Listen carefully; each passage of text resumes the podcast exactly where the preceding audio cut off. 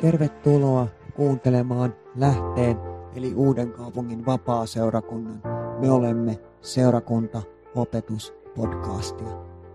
Lisätietoa seurakunnastamme muun muassa kokouspäivämääristä ja kellonajoista löydät verkkosivuiltamme osoitteesta lahdeseurakunta.net. Antoisaa kuunteluhetkeä. Toistensa kaltaisia, mutta kuitenkin ihan erilaisia. Ja tästä justiis, että missä tässä valtakunnassa todella mennään. Jumalan valtakunnassa ja tässä valtakunnassa, missä me elämme.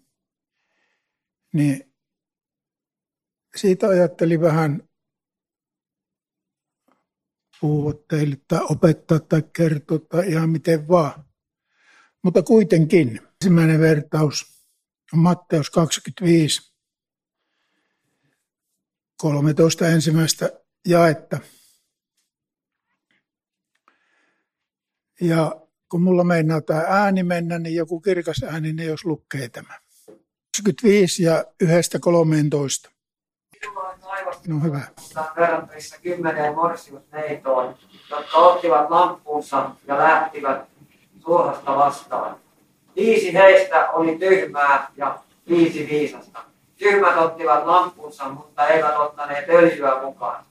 Viisaat sitä vastaan ottivat lamppunsa lisäksi astiat, joissa oli öljyä. Tulhasen viipyessä he kaikki tulivat unisiksi ja nukkuivat. Mutta keskellä yötä kuului huuto, sulhanen saapuu, menkää häntä vastaan. Silloin kaikki nuo neidot heräsivät ja panivat lamppunsa kuntoon.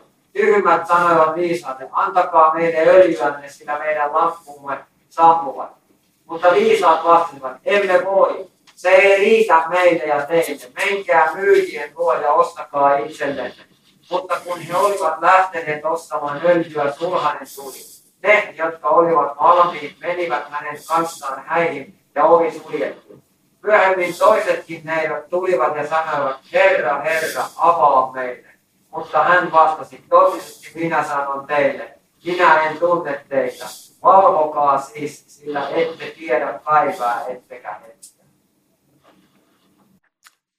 Tämä vertaus on ja semmoinen perustavaa laatua oleva vertaus siitä, mitä valvominen on ja miten siihen pitää mennä ja olla. Ja ylkäähän mekin odotetaan, eikö vaan kaikki. Sitä kohti kuljetaan. Mutta tässä kymmenen neitsyön vertauksessa puhutaan lampuista, jotka oli kaikilla neitsyöille tai neidoilla – hebreankielinen uusi testamentti käyttää tässä lampun paikalla sanaa menora. Ja useimmat tietää, mitä menora tarkoittaa. Se tarkoittaa seitsemänhaaraista lamppua. Ja tätä menoraa käytettiin vanhan liiton ilmestysmajassa ja temppelissä, ja sen tuli aina palaa Herran edessä. Raamatussa menorasta ja öljystä mainitaan monessakin kohdissa. Mä otan vaan tähän nyt yhden kolmas Mooses 24 ja siitä kolme ensimmäistä jaetta. Kolme Mooses 24, 1-3.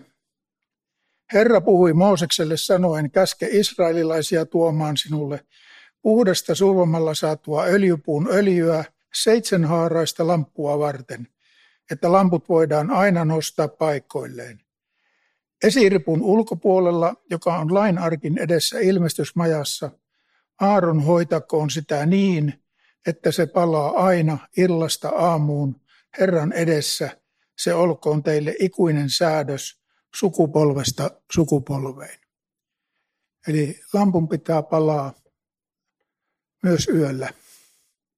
Ja se on ikuinen säädös.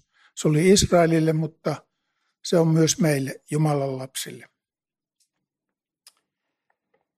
Seitsemänhaarainen lampujalka, menora, on jäänyt tästä myös nykyisen Israelin valtion maakunnan symboliksi joka puhuu Israelin kansalle valvomisesta. No siellä ei ihan kaikki ole valveilla vielä tänä päivänä, mutta koska se on muistuttamassa, niin jonakin päivänä. Ilmestyskirjassa Menora symboloi uuden liiton seurakuntaa hebrealaisesta uudesta testamentista nimenomaan, mutta kyllä se löytyy tästä meidänkin käännöksistäkin. Ilmestyskirja ensimmäinen luku ja jäi 20. Niiden seitsemän tähden salaisuus, jotka näit minun oikeassa kädessäni ja niiden seitsemän kultaisen lampunjalan salaisuus on tämä. Ne seitsemän tähteä ovat seitsemän seurakunnan enkelit ja seitsemän lampun jalkaa ovat ne seitsemän seurakuntaa. Eli me ollaan tavallaan Jumalan menora seurakuntana ja lampun jalka ja lamppu, se seitsemähaarainen.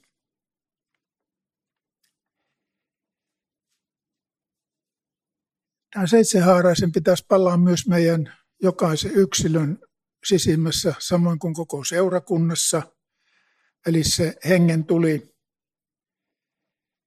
Ja sitten näillä kaikilla lampuilla siinä seitsemänhaarasessa, niin niillä on tietty merkitys. Ja mä nyt sitä vähän avaan tässä seuraavaksi. Minusta se kuuluu tähän valvomiseen tämäkin. Tiedetään, mitä me poltetaan missä lampussa. Ensimmäinen lamppu on Karitsan lamppu. Ilmestyskirja 21, 23 on esimerkiksi yksi esimerkki siitä. Kaupunki ei tarvitse valokseen aurinkoa eikä kuuta, puhutaan uudesta Jerusalemista. Sillä Jumalan kirkkaus valaisee sen ja sen lamppuna on karitsa. Eli ensimmäinen lamppu on se, että meillä on Jeesus. Meillä on Jeesus mukana omassa elämässä. Se kertoo siitä sovituksesta, jonka Jumalan karitsa teki maksaessaan syntivelkamme Kolkatan ristillä.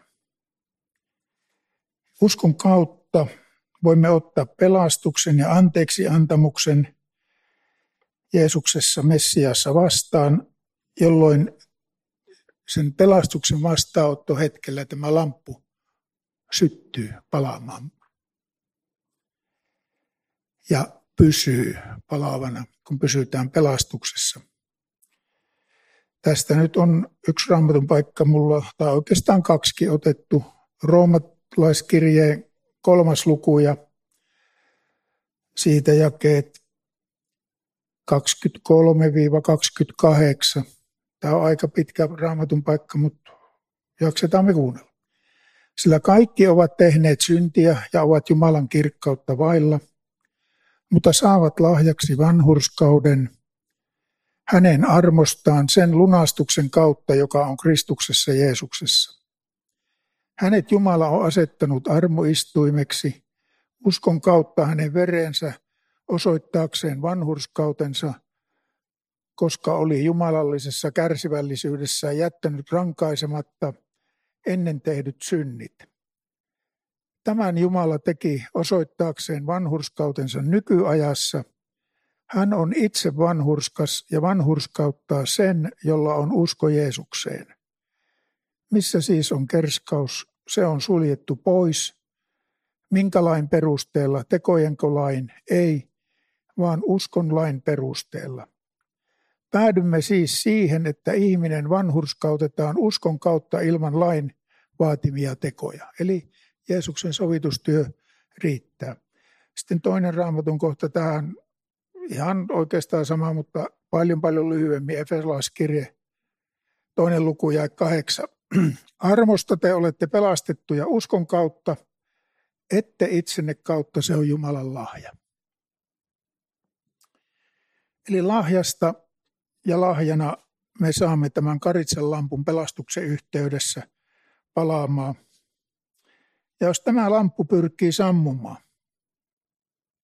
niin meidän tulee tehdä parannusta omassa vaelluksessa – kyllä sen tuntee sisimmässä, että meillä rupeaa niin kuin ainakin, lamppuhan myös vähän lämmittää, kun sinun tuli, kun rupeaa viilenemään, niin silloin on syytä ruveta miettimään, missä ollaan menossa. Onko valtakunnassa kaikki hyvin? Mutta kun mennään perastuksen paikalle, niin Jeesuksen veri on voimallinen puhdistamaan vieläkin. Sitten toinen lamppu on Jumalan sanan lamppu. Psalmissa 119 ja jäi 105 sanoo näin. Sinun sanasi on jalkojeni lamppu ja valo minun polullani. Eli kun me luetaan Jumalan sanaa ja pysytään Jumalan sanassa, niin se on meille valona vaeltaessamme ja se lamppu palaa silloin aina. Jumalan sana ohjeiden siis tulee valaista meidän tie. Kun vaelletaan uskossa kohde sitä päämäärää, mihin me kaikki pyrimme ihan kaikista elämään. Kolmas lamppu on Herran käskyjen lamppu. Semmoinen vähän vaikeampi paikka. Tähän tulee sananlaskut 6 ja 23. Sillä käsky on lamppu, opetus on valo ja kurittava nuhde on elämäntie. Ja tässä tämä opetus, jälleen jos käännetään hebreasta Toora, opetus, oppi, laki, kaikki se käsittää kaiken tämän.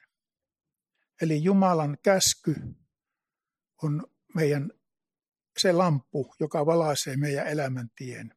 Ja Jumalan sana valaisee, kun me sitä käytämme, niin meidän tiemme myös. Pelastus oli, niin kuin todettiin, yksi armosta uskon kautta, ja siinä ei ole omia ansioita eikä tekoja. Armosta pelastettuna meidän tulee kuitenkin noudattaa Jumalan käskyjä rakkaudesta Jumalaan. Ja siinä mä luen viies Mooses ja kymmenen ja jakeet 12-13 vanhan testamentin puolelta. Ja nyt Israel, mitä muuta Herra sinun Jumalasi sinulta pyytää, kuin että pelkäät Herraa Jumalaasi, vaellat kaikessa hänen teitään ja rakastat häntä ja palvelet Herraa Jumalaasi koko sydämestäsi ja koko sielustasi. Noudata Herran käskyjä ja säädöksiä, jotka minä tänä päivänä sinulle annan, että menestyisit. Eli tämä on siitä hetkestä, kun Israelin kansalle annettiin tämä kymmenen käskysanaa. Sitten tässä olisi toinen raamatun kohta, otetaan Uuden testamentin puolelta ensimmäinen Johanneksen kirje, viides luku ja siitä kolme ensimmäistä jaetta. Jokainen, joka uskoo, että Jeesus on Kristus, on syntynyt Jumalasta, ja jokainen, joka rakastaa sitä, joka on synnyttänyt, rakastaa myös sitä, joka hänestä on syntynyt. Siitä me tiedämme rakastavamme Jumalan lapsia, että rakastamme Jumalaa ja noudatamme hänen käskyjään. Rakkaus Jumalaan on sitä, että pidämme hänen käskynsä, eivätkä hänen käskynsä ole raskaat. Ja sitä ne ei todella ole.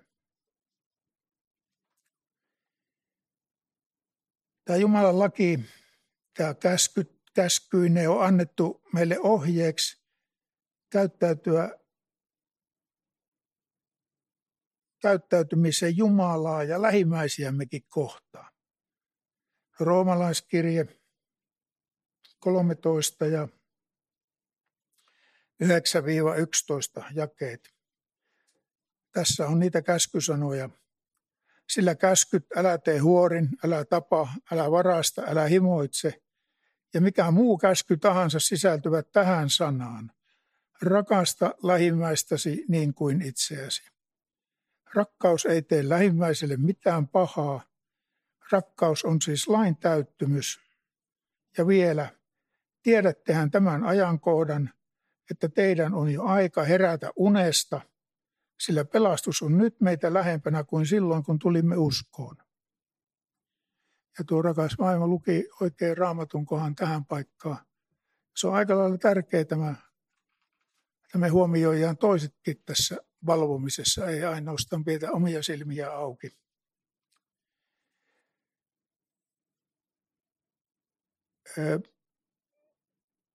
Sitten on neljäs lamppu on profeetallisen sanan lamppu. Siihen voi etsiä semmoisen raamatun paikan kuin toinen Pietari, ensimmäinen luku, jakeet 19 ja 21. Niin on nyt meille profeetallisen, profeetallinen sana entistäkin lujempi, ja teette sen hyvin, jos otatte siitä vaarin niin kuin pimeässä paikassa loistavasta lampusta, kunnes päivä valkenee ja koin tähti syttyy teidän sydämissänne. Ennen kaikkea teidän tulee tietää, ettei yksikään raamatun profeetia ole kenenkään omin neuvoin selitettävissä, sillä mitään profetiaa ei ole koskaan tuotu esiin ihmisen taadosta, vaan pyhän hengen johtamina ihmiset ovat puhuneet sen, minkä saivat Jumalalta. Ja kun tämä profeetallisen sanan lampu on myös meillä, sanotaanko hallussa ja tulessa, niin Jumala puhuu meille sen kautta tästä hetkestä tulevista, mutta myös siitä, mitä hän aikoo tehdä. Siis nimenomaan hän, Jumala. Ja tämä on semmoinen aika lailla tärkeä paikka, että se seurakunnassa ainakin palasi tämä profeetallinen lamppu, että kaikki olisi sen, saisi tietää sen, mitä Jumala on aikonut, mitä Jumala on aivoitellut. Kyllä me sanasta nähdään, mihinkä johtaa ja mihinkä me päädytään, jos tiellä pysytään, mutta että me ei tarvittaisi ainakaan jatkuvasti tolkuttaa itsellemme älä pelkää, älä pelkää, älä pelkää. Tieto vähän niin kuin se lisää kyllä tuskaa, mutta se myös vähän tasoittaa tietä joskus. Raamatun profeetallinen sanoma palasee uskovan vaelluksen pimenevässä illassa. Kohti yötä me ollaan menossa ja kertoo meille, missä ajassa me nyt elämme ja kehottaa meitä valmistautumaan Herran tulemukseen. Niin kuin nyt tuossa laulussa vähän saatiin niin kuin esimakua siitä, missä me mahdollisesti kuljetaan ja mihinkä, mitä mahdollisesti on tulossa, jos tehdään parannusta. Viides lamppu on Israelin lamppu. No siitä voidaan ottaa vanhemmasta testamentista, niin toinen Samuel 21 ja 17, siellä on David taistelemassa filistealaisia vastaan vanhana miehenä. Ja siellä on taistelun tiimellyksessä David joutunut aikamoiseen tulitukseen ja tässä jakeessa 17 sanotaan, Abisai, Serujan poika, tuli kuitenkin Davidin avuksi ja löi filistealaisen kuoliaaksi. Silloin Davidin miehet vannottivat kuningasta sanoen, sinä et saa enää lähteä meidän kanssamme taisteluun, ettei Israelin, Israelin lamppu sammuisi. Eli myös Jumalan asettamat kuninkaat, niin kuin David oli, niin on lamppu ja valo Israelin kansalle ja samalla myös meille seurakuntana. Siinä on monia raamatun paikkoja sitten tästä lampun toiminnasta, mutta ne ei varsinaisesti ole tähän kuulu. Siunaamalla Israelia, rukoilemalla sen puolesta ja taistelemalla sen rinnalla, muun muassa antisemitismia vastaan, tai juutalaisvihaakin vastaan, tulemme itsekin siunatuiksi. Ja siihen minä olen ottanut vain tuon ensimmäinen Mooses ja 12 ja kolme ensimmäistä jaetta. Herra sanoi Abrahamille, lähde maastasi, suvustasi ja isäsi kodista siihen maahan, jonka minä sinulle osoitan. Minä teen sinusta suuren kansan, siunaan sinua ja teen nimesi suureksi, ja sinä tulet olemaan siunauksena. Minä siunaan ne, jotka siunaavat sinua, ja kiroan sen, joka kiroaa sinua, ja sinussa tulevat siunatuiksi kaikki maailman sukukunnat. Kaikki. Se oli Israelin lampuosuus tässä menorassa. Sitten on kuudes lamppu, Elian lamppu, tai voidaan sanoa, että Johannes Kastajan lamppu ihan kuinka vaan. Johannes 5 ja jakeet 33-35.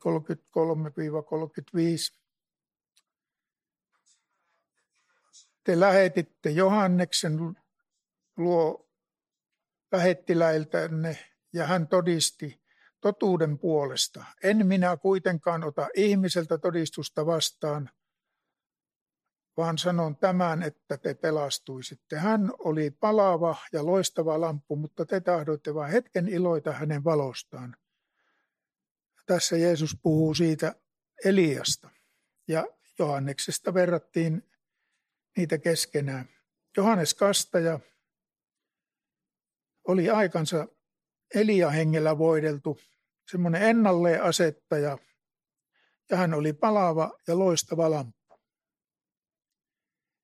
Tässä meidänkin menorassa tulisi loistaa se ennalleen asettamisen lamppu. Siinä mielessä, että kun toimitaan koko Jumalan Israelin mukaan lukien uskovat pakanat ennalleen asettamisen hyväksi, niin on hyvä, että meillä on tuli palaamassa, meillä on tuoretta tulta ja oikea sanoma vietävänä sitten eteenpäin, kun evankeliumia julistetaan. Ja viimeinen lamppu on sitten ihmisen henki, on Herran lamppu. Siihen sana laskut 20-27 esimerkkinä. Ihmisen henki on Herran lamppu, se tutkii ihmisen sisimpiä myöten. Eli henki meissä tutkii meidät, missä tilassa meidän lamppu on. Onko ö, lamppusaksille töitä vai palaako liekki kirkkaasti? Se on Jumalan hengen sisäinen ääni. Se ohjaa meitä uskovia silloin, kun kuljemme rukoillen. Vaikkapa Jesaja 30.21. Jos poikkeat oikealle tai vasemmalle, kuuluu takaa korviisi nämä sanat, tässä on tie, tätä kulkekaa. Tämä hengenlamppu puhdistaa tässä kohtaa, niin se tuli, mikä siinä palaa, niin meidän korvat kuulemaan oikein. Ne hengen korvat. Meidän tulee säilyttää suhteemme Herraan niin läheisenä, että tämä Herran lamppu meissä palaa ja kuulemme hengen herkä ohjaava äänen elämässämme. Jeesuksen vertauksessa tuossa jakeesta 3-10, sillä välillä on valvomisen ja valvomattomuuden ero, kun luettiin. Eli tyhmät otti lamput ja oli öljyä ja niin edelleen. Mutta kun he lähti ostamaan öljyä, kun heiltä puuttu, niin aika meni ohi. Eli tämä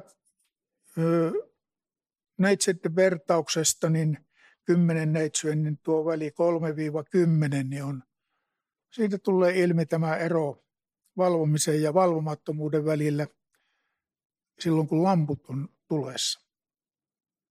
Sitten on myös toinen vertaus valvomisesta.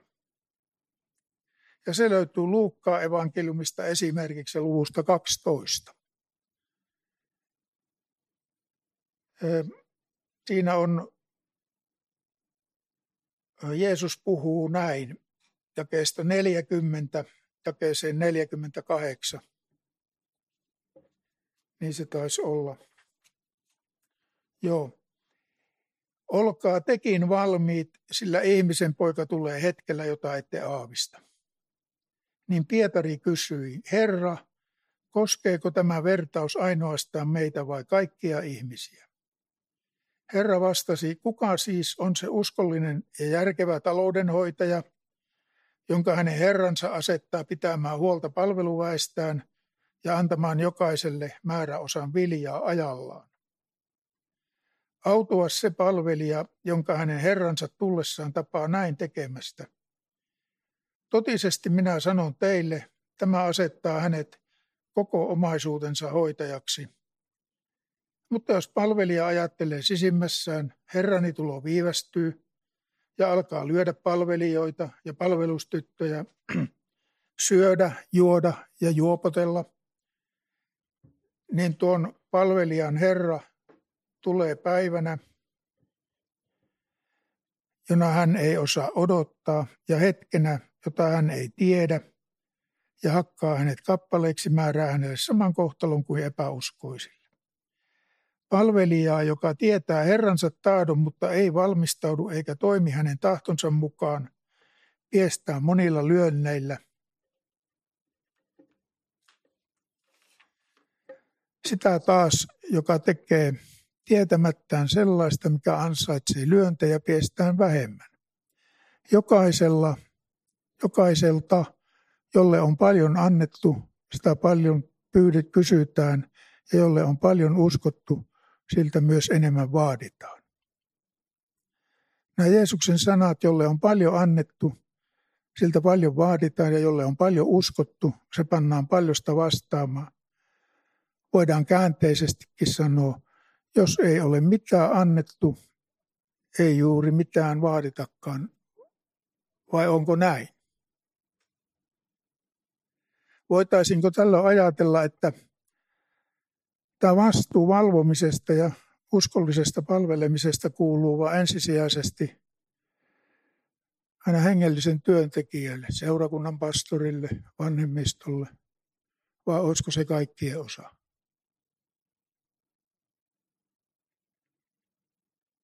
Mutta kenelle ja mistä asiasta Jeesus lopulta vertauksensa puhui? Tiedämme hänen puhuneen ensin kansanjoukolle. Siellä on samassa luvussa – muun muassa jäi 13, minkä jälkeen hän kääntyi selittämään puhettaan opetuslapsille tuon Luukas 12.22 jälkeen. Hän selitti heille tarkemmin opetuksen seuraamisestaan ja siitä, kuinka jokainen ihminen vaaditaan niille tilille teoistaan sen mukaan, mitä kullekin on annettu ja mitä kunkin huostaan on uskottu. Vaikka Jeesus edellä puhui opetuslapsilleen, oli hän sitä ennen puhunut saman asian kansanjoukoille, joten on selvää, että hänen vastauksensa Pietarille oli tarkoitettu ohjeeksi kaikille hänen seuraajille, eli siis kaikille meille. Ja mitä tuo vertaus sitten mahdollisesti tarkoittaa Jeesuksen vastaus kysymykseen siitä, keitä opetus koski, oli, että vertaus valvomisesta koski paitsi Pietaria itseään myös jokaista Jeesuksen seuraajaa. Olemmehan me pelastetut ja uskovat kaikki Jumalan taloudenhoitajia, koska vastuullamme on uskottu lahjoista suurin. Ja se on pelastuksen evankeliumi. Siitä me ollaan vastuussa Jumalalle. Miten me sitä käsitellään itse kukin taloudenhoitajana. Se ei ole pelkkää tätä rahakirstun vartioimista, niin kuin työ olette minun nähnyt tekevä. Mutta harvemmin olette vissiin nähnyt evankelioimassa. No, sillä hetkellä, kun kuulimme sanoman pelastuksesta ja otimme se iloite vastaan, niin meistä tuli Jumalan taloudenhoitajia ihan jokaisesta. Ja silloin on vastuullista, että me vaalimme tätä meille annettua aaretta, evankeliumia. Ei niin, että säilytään se tänne bunkkeriin, pankkiholveihin, vaan nämä räjäytetään ja viiä se tuonne ulos kaduille. Sinne se kuuluu meidän julistamana.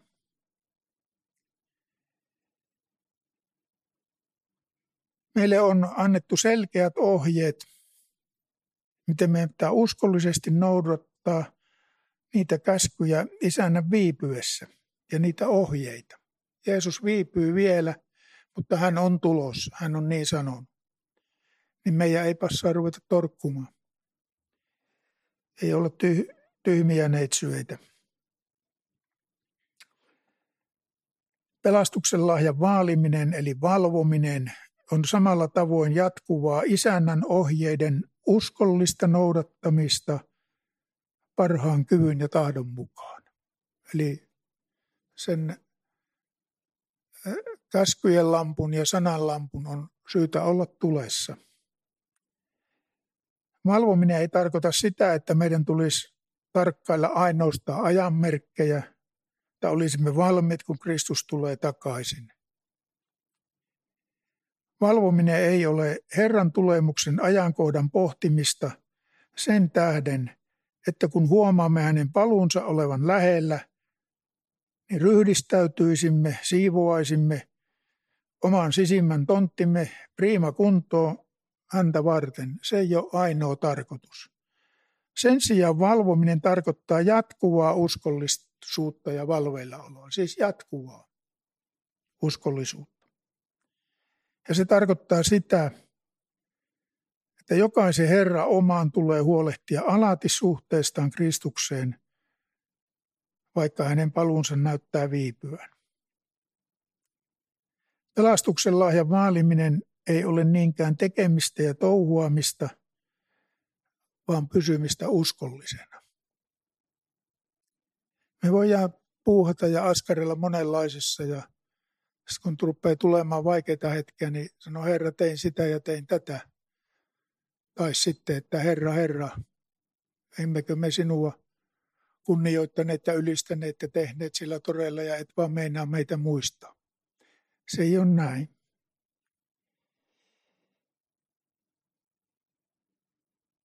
Pelastuksen lahjan vaaliminen ei ole siis tekemistä ja touhuamista. Isäntä ei edellyttänyt vertauksen palvelijoiltakaan mitä ylimääräisiä suorituksia, vaan ainoastaan sen pitämistä, minkä hän oli palvelijalle luottanut.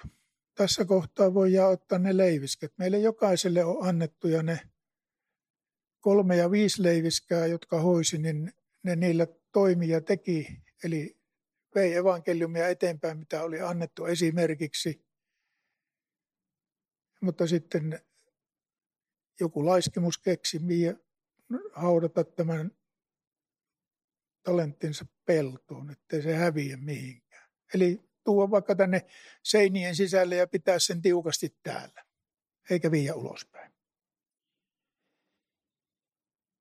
Samoin pelastuksen lahja ei velvoita minua eikä sinua katumusharjoituksiin ja kauniisiin tekoihin, vaan henkilökohtaiseen Jumala-yhteyden vaalimiseen, niin kuin isäntämme on meitä sanassaan ohjeistanut tekemään. Eli yhteys Jumalaan sanan kautta. Sanan lampun pitää olla tulessa. Tämän vertauksen opetuksena on siis kyse Kristuskeskeisestä elämästä ja hänessä pysymisestä, sillä niin kauan kuin vain pysymme hänessä, hän pysyy meissä, Johannes 15 ja 5. Ja siinä sanotaan, minä olen viinipuu, te olette oksat, se joka pysyy minussa ja jossa minä pysyn, kantaa paljon hedelmää, sillä ilman minua te ette voi mitään tehdä.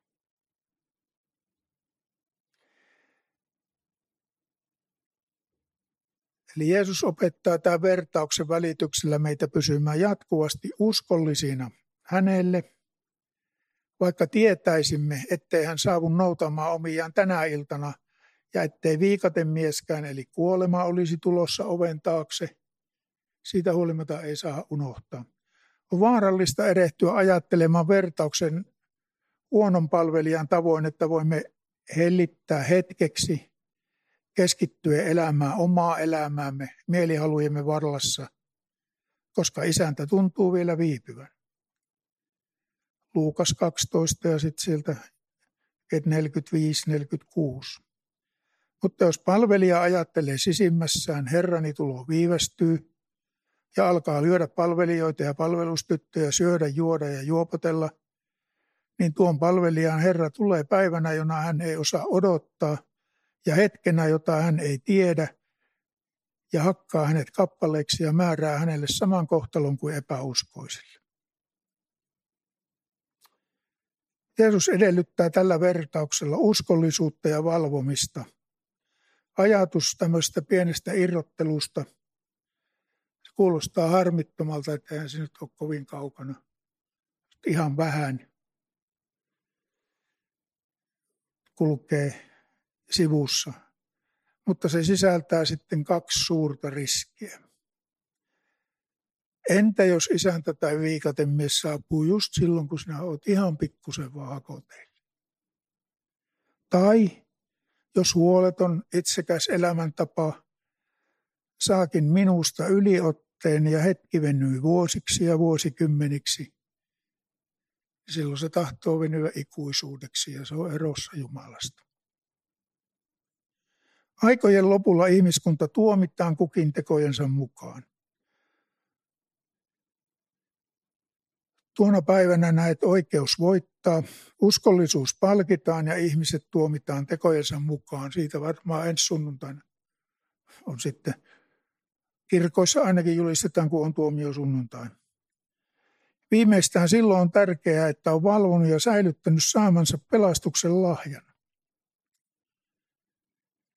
Sillä jos sinä, sinä päivänä huomaa hukkunensa lahjan hukannensa lahjan maailman riennoissa, niin joutuu kohtaamaan tuomarin omien tekojen varassa ilman Kristuksen sovitustyön puhtaaksi pesevää vaikutusta. Ja me tiedetään, mitä ne meidän omat teot on. Se on niin kuin likainen vaate. En sano, mikä se on se alkuperäinen tarkoitus sillä sanalla – Ranger Simonson sen joskus aikoinaan sanonut tässä seurakunnassa. Mutta se oli kanevaate, taarainen vaate. Uskovina olemme saaneet pelastuksen suuren omaisuuden huolehdittavaksemme ja Jeesuksen sanat, jolle on paljon annettu, siltä paljon vaaditaan, jolle on paljon uskottu, se pannaan paljosta vastaamaan. Ne koskevat tämän vaalimisen tai huolehtimisen uskollisuuden osalta meitä.